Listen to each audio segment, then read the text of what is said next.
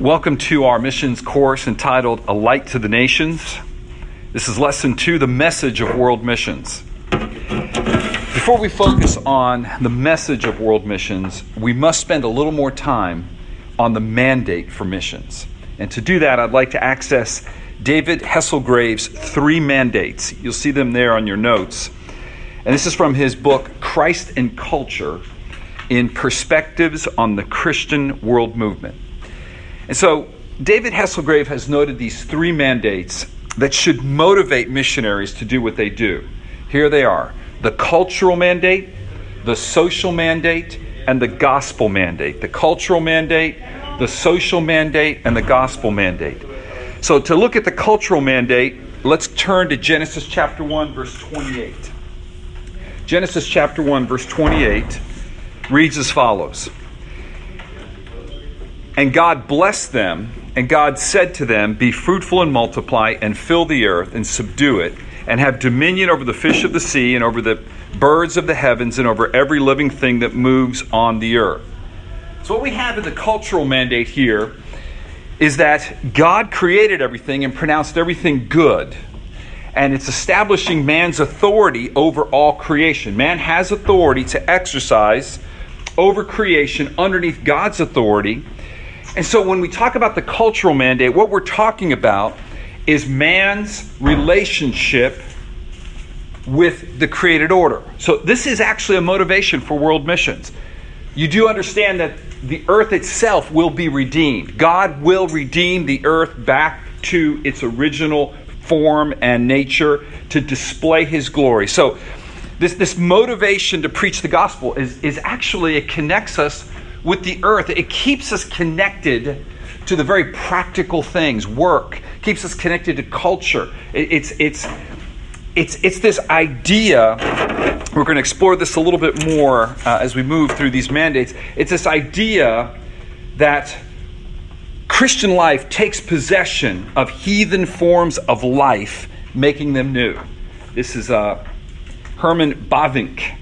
Christian life takes possession of heathen forms of life, making them new. So the whole idea is that as we're sharing the gospel, as we're sharing Jesus as Lord, it's restoring mankind back to creation. It's really this creation mandate uh, to exercise God's authority over all of creation, that creation itself might reflect or display God's glory. So that's the cultural mandate, Genesis 1:28. Next, let's move to the social mandate. The social mandate we will find is in Genesis chapter 9, verses 1 to 17. So please turn there.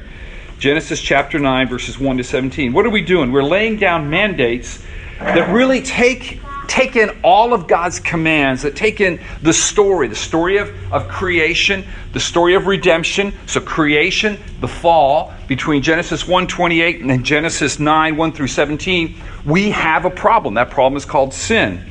And so we look at the social mandate, Genesis 9, verses 1 to 17. And God blessed Noah and his sons and said to them, Be fruitful and multiply and fill the earth. The fear of you and the dread of you shall be upon every beast of the earth, and upon every bird of the heavens, upon everything that creeps on the ground, and all the fish of the sea. Into your hand they are delivered. Every moving thing that lives shall be food for you. And as I gave you the green plants, I give you everything. But you shall not eat flesh with its life, that is, its blood. For your for and for your lifeblood I will require a reckoning from every beast, I will require it, and from man. From his fellow man I will require a reckoning for the life of man. Whoever sheds the blood of man, by man shall his blood be shed. For God made man in his own image, and you be fruitful and multiply uh, teem on the earth and multiply in it. So we see here in Genesis 9 7 a, re- a repetition of the of the dominion mandate in Genesis 1:28. But as you can tell, he's been talking previous to this how we're to relate together as people. We're on the uh, social mandate in your notes there. How we're to relate together as people. Verse 8 of Genesis 9. Then God said to Noah and to his sons with him, Behold, I establish my covenant with you and your offspring after you, and with every living creature that is with you, the birds, the livestock, and every beast of the earth with you, as many as came out of the ark. It is for every beast of the earth. I establish my covenant with you, that never again shall all flesh be cut off by the waters of the flood, and never again shall there be a flood to destroy the earth. And God said, This is the sign of the covenant that I make between me and you and every living creature that is with you. For all generations, I have set my bow in the cloud, and it shall be a sign of the covenant between me and the earth.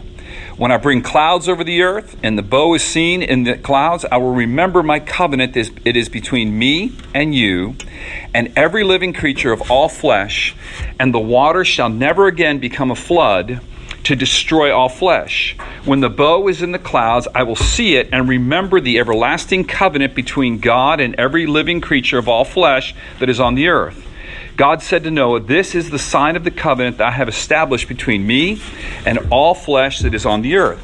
So, what we have here is we have this sense of man rightly relating to creation which is the, which is the cultural mandate, and then man rightly relating to one another, which is the social mandate. This is very important.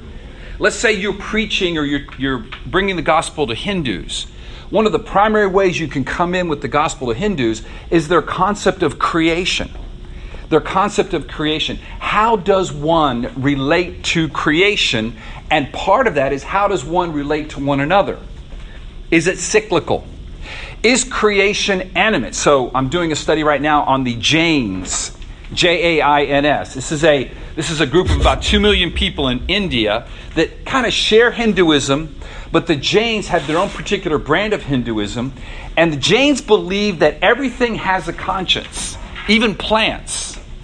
And the Jains believe in this non-violent attitude toward all of creation. So, so they don't distinguish between plants and animals and humans. What they would say is depending on your level of senses, hearing, sight, thinking, then you kind of are a little bit higher up on the order uh, of creation. So, so for a Jain, a strict Jain who's trying to get into their final salvation, and basically that is they get out of the uh, reincarnation wheel.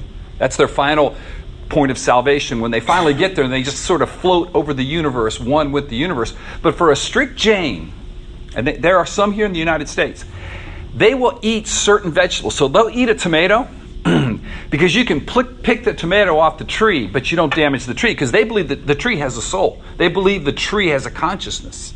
But they won't eat onions or potatoes. Why? Because you have to destroy the tree to eat that onion.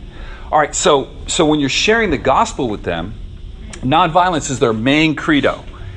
And when you're sharing the gospel with them and you start talking about the cross, that's just gonna that's gonna freak them out. Like, why would God kill his son? They're very nonviolent. But there is something in Jainism that says that for a greater good, by the way, worms have life, you can't destroy worms, insects. For a greater good, you can destroy some life. For example, when they build their temples, they have to till the earth and they realize they're going to kill roots, they're going to kill trees, and they're probably going to kill a worm or two. But what they say is for the greater good. So you can, you can enter in that for the greater good, God came down to earth, became a man, and was crucified on a cross. But here's the deal the problem is their relationship to creation. They don't quite understand that there is one ultimate God, because in their system there isn't. They don't understand that that God then would relate to us and tell us to relate to one another through His Word, so they have no concept for ultimate authority. If you talk to them about what the Bible teaches, they would think, well, there is no ultimate authority. Everybody has a little bit of the truth. By the way, it's the Jains who came up with the wonderful illustration that I think many of us use incorrectly but they're the ones that came up with the whole elephant. How do you describe an elephant? Five blind men describing the elephant, or four. You know, one of them grabs the tail and says, Oh, the elephant, he's like a snake. The other one kind of puts his hands on the legs. He says, No, the elephant's like a pillar. And the other one, you know, grabs the tusk and he says, Oh no, the, you know, the elephant, sorry, the, the tail is the elephant's like a rope. One of them grabs the tusk and feels it. No, the elephant is, is a snake. Um, and so they would say all of them have valid knowledge, and then you bring it all together, then you get, you get, you know, you start moving toward complete knowledge. But they don't acknowledge ultimate authority. So when you think about creation and you think about a creator for this, this type of person, and by the way, they're not alone. Outside of Judaism, Islam, and Christianity, everybody else is pretty much going to have multiple gods, or they're pretty much going to say you can't really know the truth. And many of them, underlying their religion, is a bit of an animism where the life is in all of creation and God is in all of creation. So you can see that when you come in with the proper view of creation, immediately you're going to challenge their view and you're going to open the door for God and you're going to open the door for then Christ. So I would say that on the social mandate, not only would it be Genesis 9, 1 to 17, but turn over to Matthew 22. Because I think Matthew 22 then helps us understand Genesis 9. Because remember, in Genesis 9 is where you have capital punishment. By the way, if you're ever wondering where capital punishment is in the Bible, it's in Genesis 9. And it speaks of not taking, if one takes another's life, their life is to be taken. Why? Because we're made in the image of God. But look at Genesis 22, starting in verse 36. We're still on the social mandate if you're looking at your notes. And uh, then one of them, a lawyer, asked him a question to test him Teacher, what is the great commandment in the law? And he said to him, You shall love the Lord your God with all your heart, with all your soul, and with all your mind. This is the great and first commandment, and a second is like it. You shall love your neighbor as yourself. On these two commandments depend all the law and the prophets. So here we have this social mandate that seeks to not only have man rightly relate to creation, but also rightly relate to one another. It speaks of being in relationship with God as we walk in obedience to God we exercise dominion over His creation, and we rightly relate to one another. We rightly relate to one another. All right, next, the third mandate here from David Hesselgrave is the gospel mandate. The gospel mandate. So, in the gospel mandate, what we see here is this is now this is the crux of it isn't it? Now once once we're kind of into someone's culture into someone's religion maybe we enter through creation that's what we're talking about here.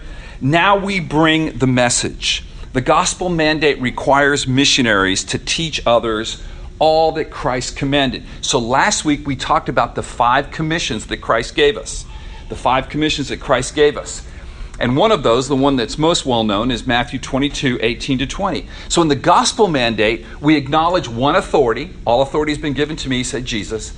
We go and make disciples in his name through the gospel, and we teach them to obey all that he has commanded us. John Calvin would say it this way Believers must work to make culture Christian, to place culture under Christ, at least conducive to Christian living. If you know anything about Calvin's Geneva, it is said that it was one of the most godly places. There was real, true cultural transformation there. This is where, again, that, that quote from Bavinck comes in. Christian life takes possession of heathen forms of life, making them new. We preach all Christ commanded. The goal is transformation of lives and culture, both lives and culture. And, and again, I don't think this is a bridge too far. I think sometimes, particularly in Western Christianity, we truncate it and we make it very individual. But if you look at the, at the story of the Bible, if you open the Bible from Genesis to Revelation, the story begins with creation. The story ends with the garden and the tree of life.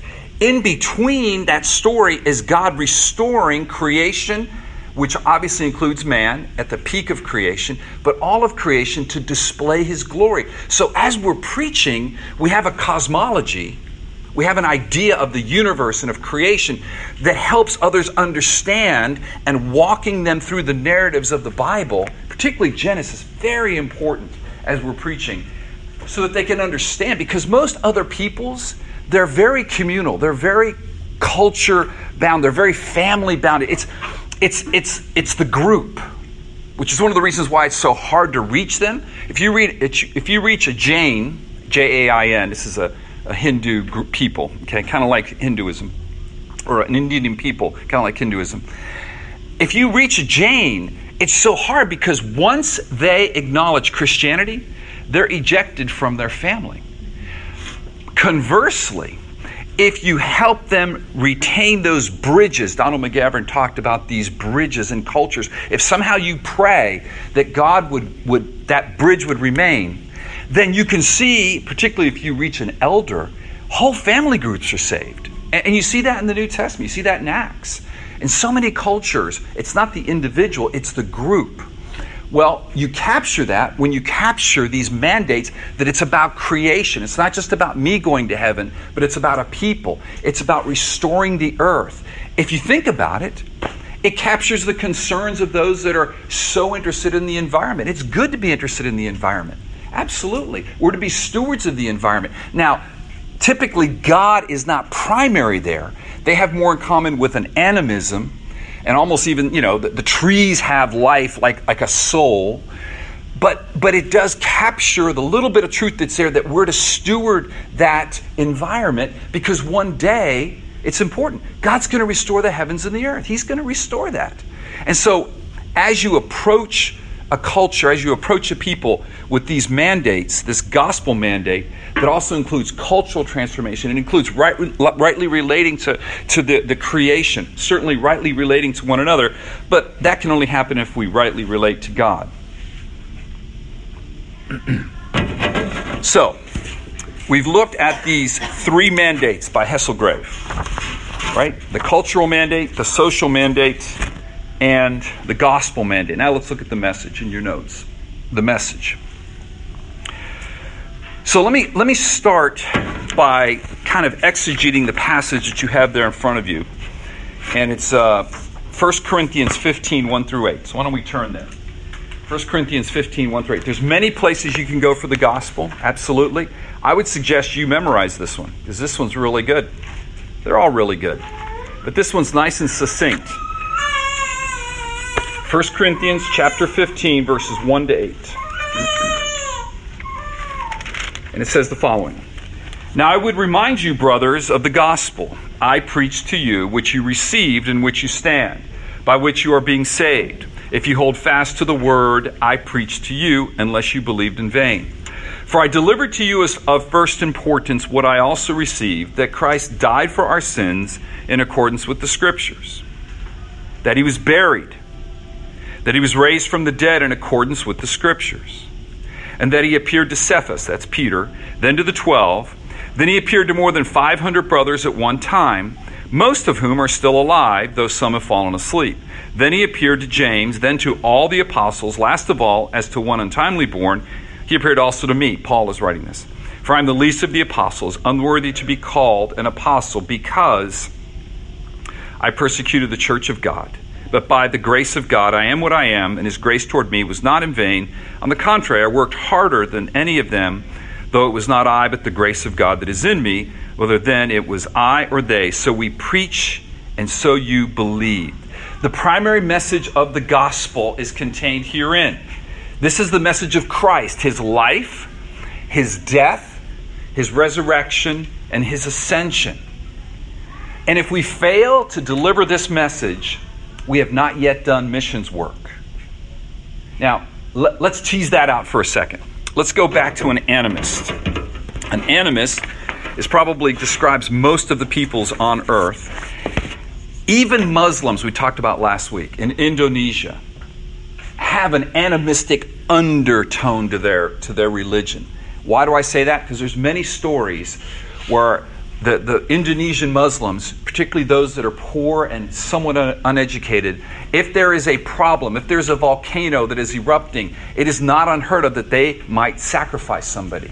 Or they'll go to a shaman. So a Muslim community goes to a shaman who they think has contact to all the spirits that inhabit all the bushes and volcanoes, and it's in the sky and the storms and the typhoons, and they are seeking that shaman to protect them from the evil spirits.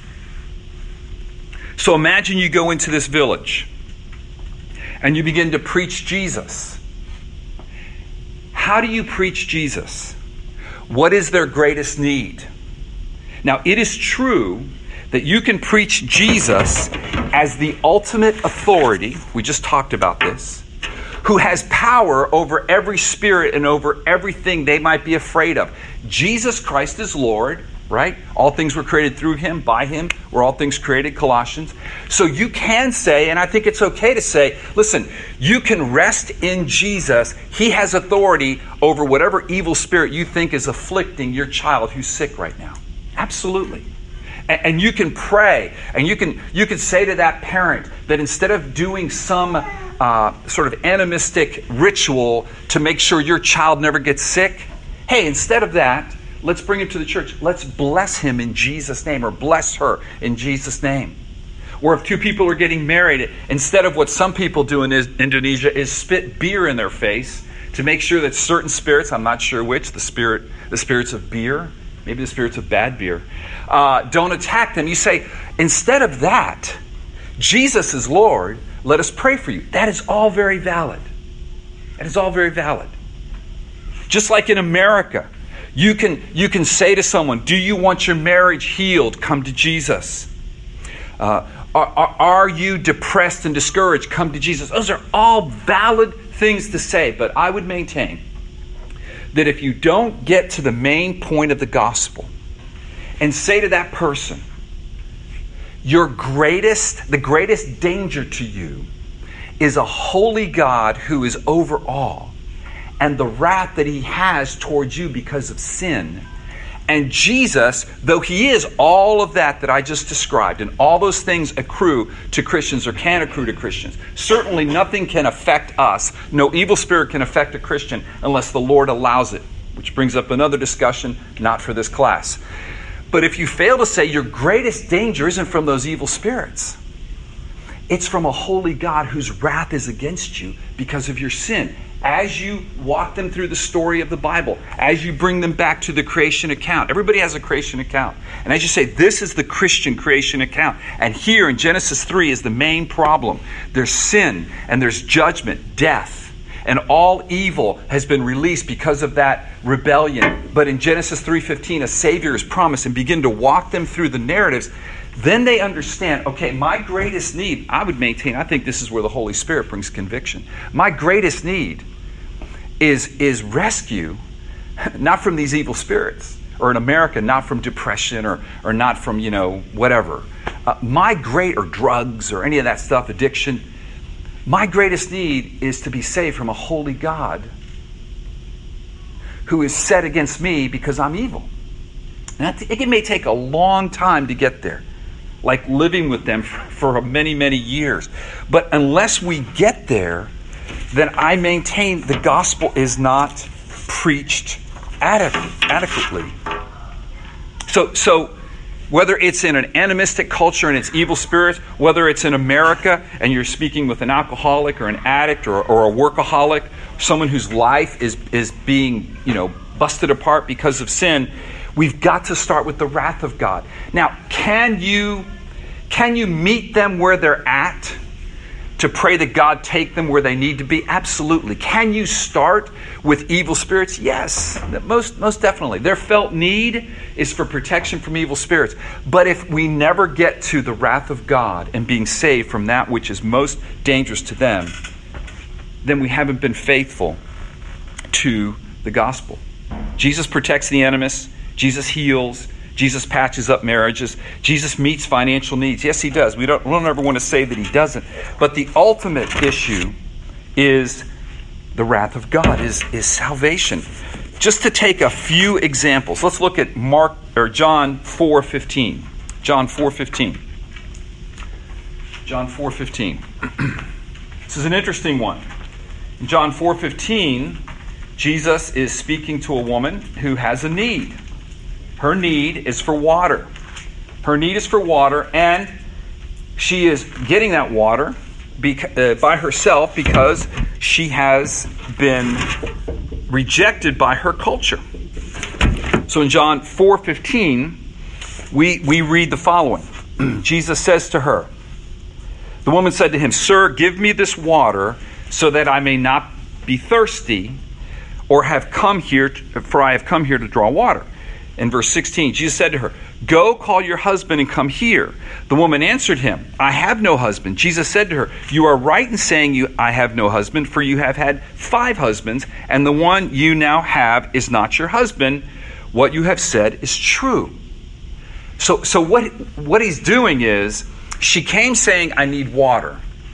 Earlier, Jesus said, Oh, I've got water that you can drink that you'll never be thirsty. She's thinking, Wow, I'd like that water because it's hard work for me to come get water by myself, probably in the heat of day. It's in Palestine, it's a desert environment. I'd like some of that water. And then he takes it to that next level and he says, No, no, your issue is that you're a sinner. And then she says in verse 19, The woman said to him, Sir, I perceive that you're a prophet. Our fathers worshipped on this mountain, but you say that in Jerusalem is the place where people ought to worship. I love that one because you're going to get that with any people group that's not Christian, particularly those like a place like Indonesia. Remember, we're talking world missions, like a Muslim world. It's going to go to worship. And so she's saying, wait a second, now I understand. We're talking about worship, we're talking about God. And then he speaks to her in verse 21. Jesus said to her, Woman, Believe me, the hour is coming when neither on this mountain nor in Jerusalem will you worship the Father. You worship what you do not know. We worship what we know, for salvation is from the Jews. But the hour is coming and is now here when the true worshippers will worship the Father in spirit and truth, for the Father is seeking such people to worship him. God is spirit, and those who worship him must worship in spirit and truth. Amazing. Amazing. This, this is so applicable to so many world religions the spirit world to them is very real. That's one of the things that we miss out here, here in, in America, particularly. We, we, we have sort of the material world and we have sort of that, that final world when we die, but we miss this whole spirit world. Many, most other peoples are much more in tune with other spirit, other spirits, things happening in the spirit world. So immediately she's moving to that spirit world, and Jesus moves right with her, and he's saying, "No, no, the worship of God He's saying, is in me. And so, as you enter into, let's say, an animist culture, let's say this culture in Indonesia where you're reaching out to someone who's afraid of the spirits that live everywhere, you're immediately saying, you don't have to worship that spirit. You don't have to think that that rock eh, has some sort of, it's a fetish, it has some sort of magical powers that if I have that rock, in my house, right here on the certain ledge, it's going to keep uh, the evil spirits from coming in. Oftentimes, if you're in a place like Indonesia, you're riding in a bus. I've read about this. You're riding in a bus and it's hot. It's hotter than it was in the middle of the day at our campground on, on Friday. And it's humid. You'll be riding in that bus. People are sweating profusely. All the windows are shut. Why? Because people believe that the wind, the, there are spirits in the wind that are evil. And if you let the wind in the bus, you'll get sick. Now, I mean, you can understand this after centuries, right? You, you, you, get a lot of, you get sweaty, let's say the wind hits you, you get a cold at night, you know, the AC is blowing on you, whatever. You can understand that. But what they're doing is they're worshiping things, they're worshiping the, the creation. And that speaks to us of what? Romans 1. Though there's evidence of God in creation, man in his rebellion, they push down that evidence, they deny that evidence, that general revelation of God, and instead of worshiping the Creator, they worship the creation. Now, in our culture, it looks one way, but in most of the other cultures in this world, it's actively like trying to manipulate the evil spirits and trying to make sure that everything goes right. I mean, we still have a little bit of this here. There are people that are super, super superstitious in our culture, but not like in other cultures.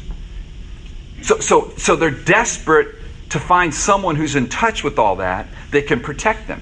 And so you can enter in with, yes, Jesus is Lord. He can protect you. To the woman at the well, yes, I have water that you'll never be thirsty. But then it moves to that place of, but there's a greater need you have. And so uh, that is one example. There's another biblical example, Mark 2. Let's turn there. Mark 2. Mark 2. Amazing passage. And these, these are two really good passages, you know, to study and see how you can apply it as you're reaching out to someone here in South Florida that would not be a Christian and would not have much idea about Christianity. So the idea is this man can't walk, he's on a pallet, they take a hole in the roof, they lower him down. And so Jesus just does this amazing thing. And uh, he sees the men's faith and verse 5 When Jesus saw their faith, he said to the paralytic, Son, your sins are forgiven.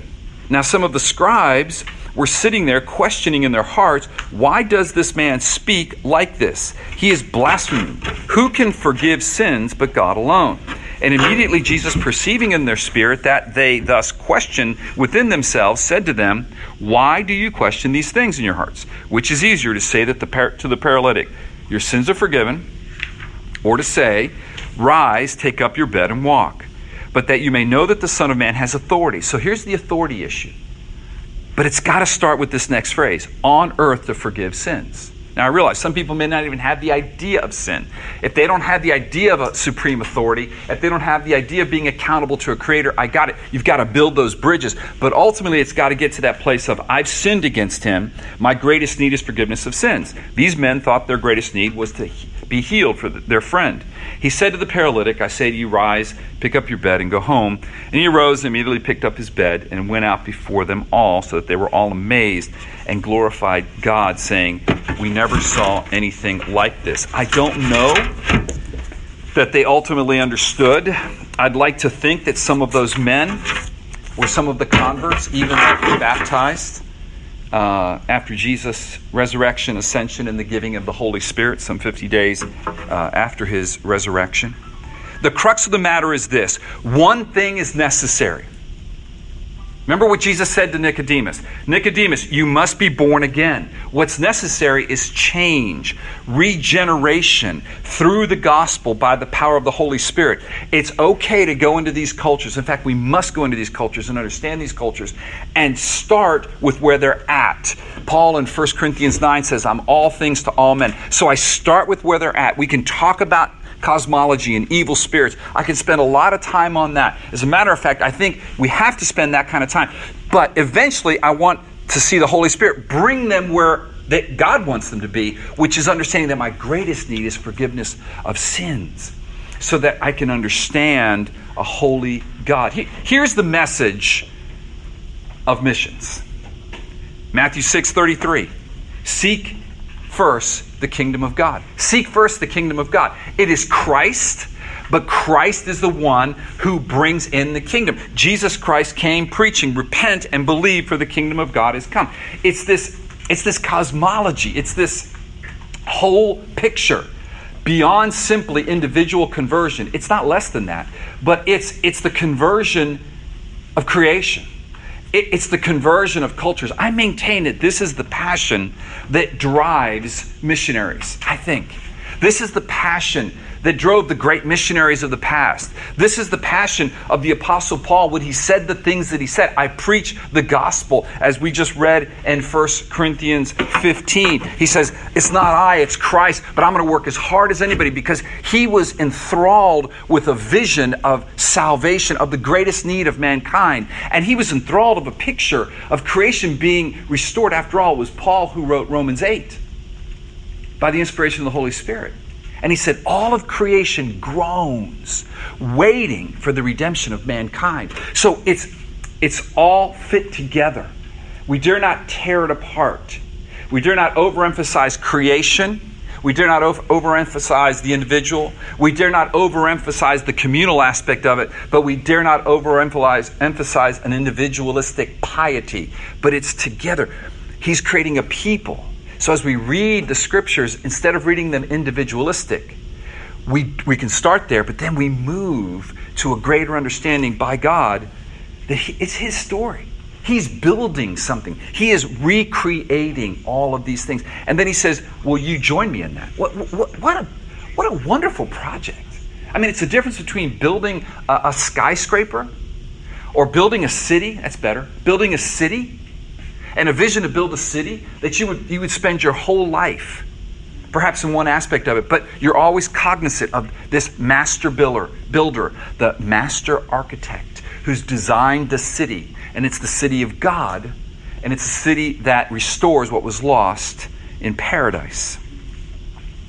This gospel is what meets the most urgent need any person has. And this is the gospel with which we go to the nations to preach. I want to leave you with one other resource here as we conclude, and that is something called the Lausanne Confession. All right, the Lausanne Covenant, L A U S A N N E. I think I put a link at the bottom of your notes there. So this was uh, this was fashioned in 1974. Uh, it's interesting, actually. Billy Graham was was very key in in, in uh, bringing people together to, to fashion this in Lausanne, Switzerland.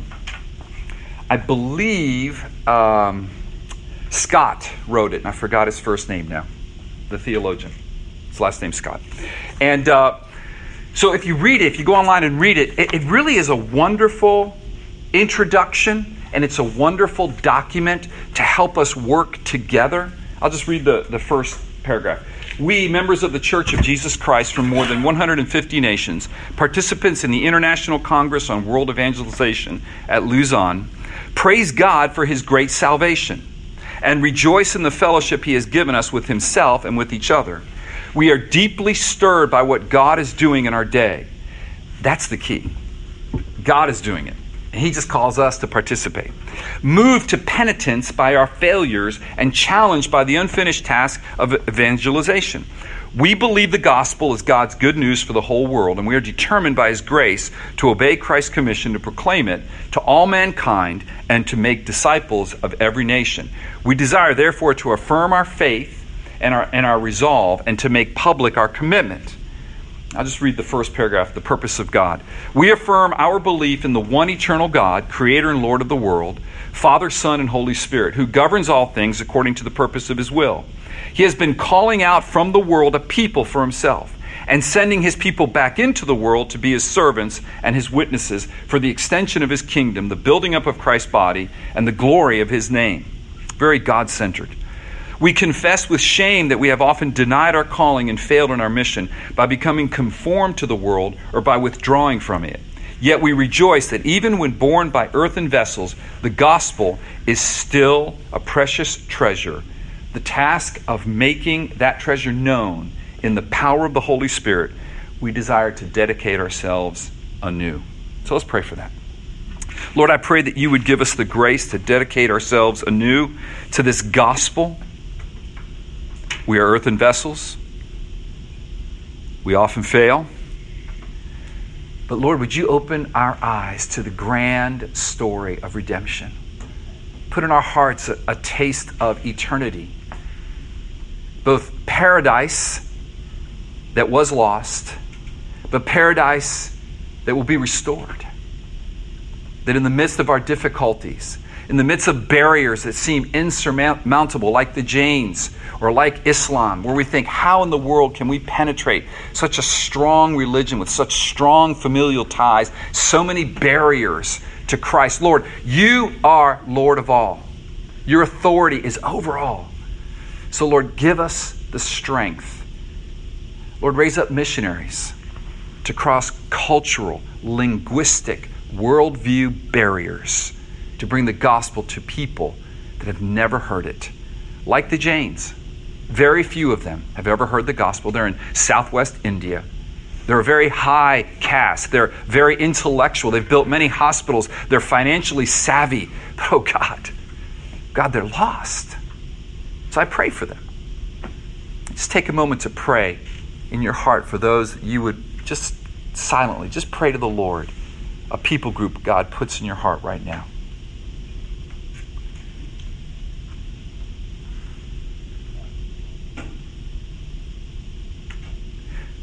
Lord, we pray for laborers for the harvest, as you've taught us to pray. Right after that episode with the woman at the well, this, this Samaritan woman that was an outcast to the Jews and even to her own Samaritan people, she went to the village and drew people. And as, and as Jesus watched them coming out to them, he turned to his disciples and he said, The harvest is plentiful I can just imagine that they're walking maybe through areas where maybe, I don't know if there's corn or whatever was growing wheat. And so you see the heads of the people bouncing here through those fields. The harvest is plentiful. There it is. They're coming, but the laborers are few. Pray, therefore, that the Lord of the harvest would send them. Father, we pray that. We'd be senders. Some may go, but we'd all be involved. Lord, hear our prayer for the glory of your name, for the fame of your name. May your kingdom come, may your will be done Oh Lord, we look forward to that. May that fill our eyes. In Jesus' name, amen.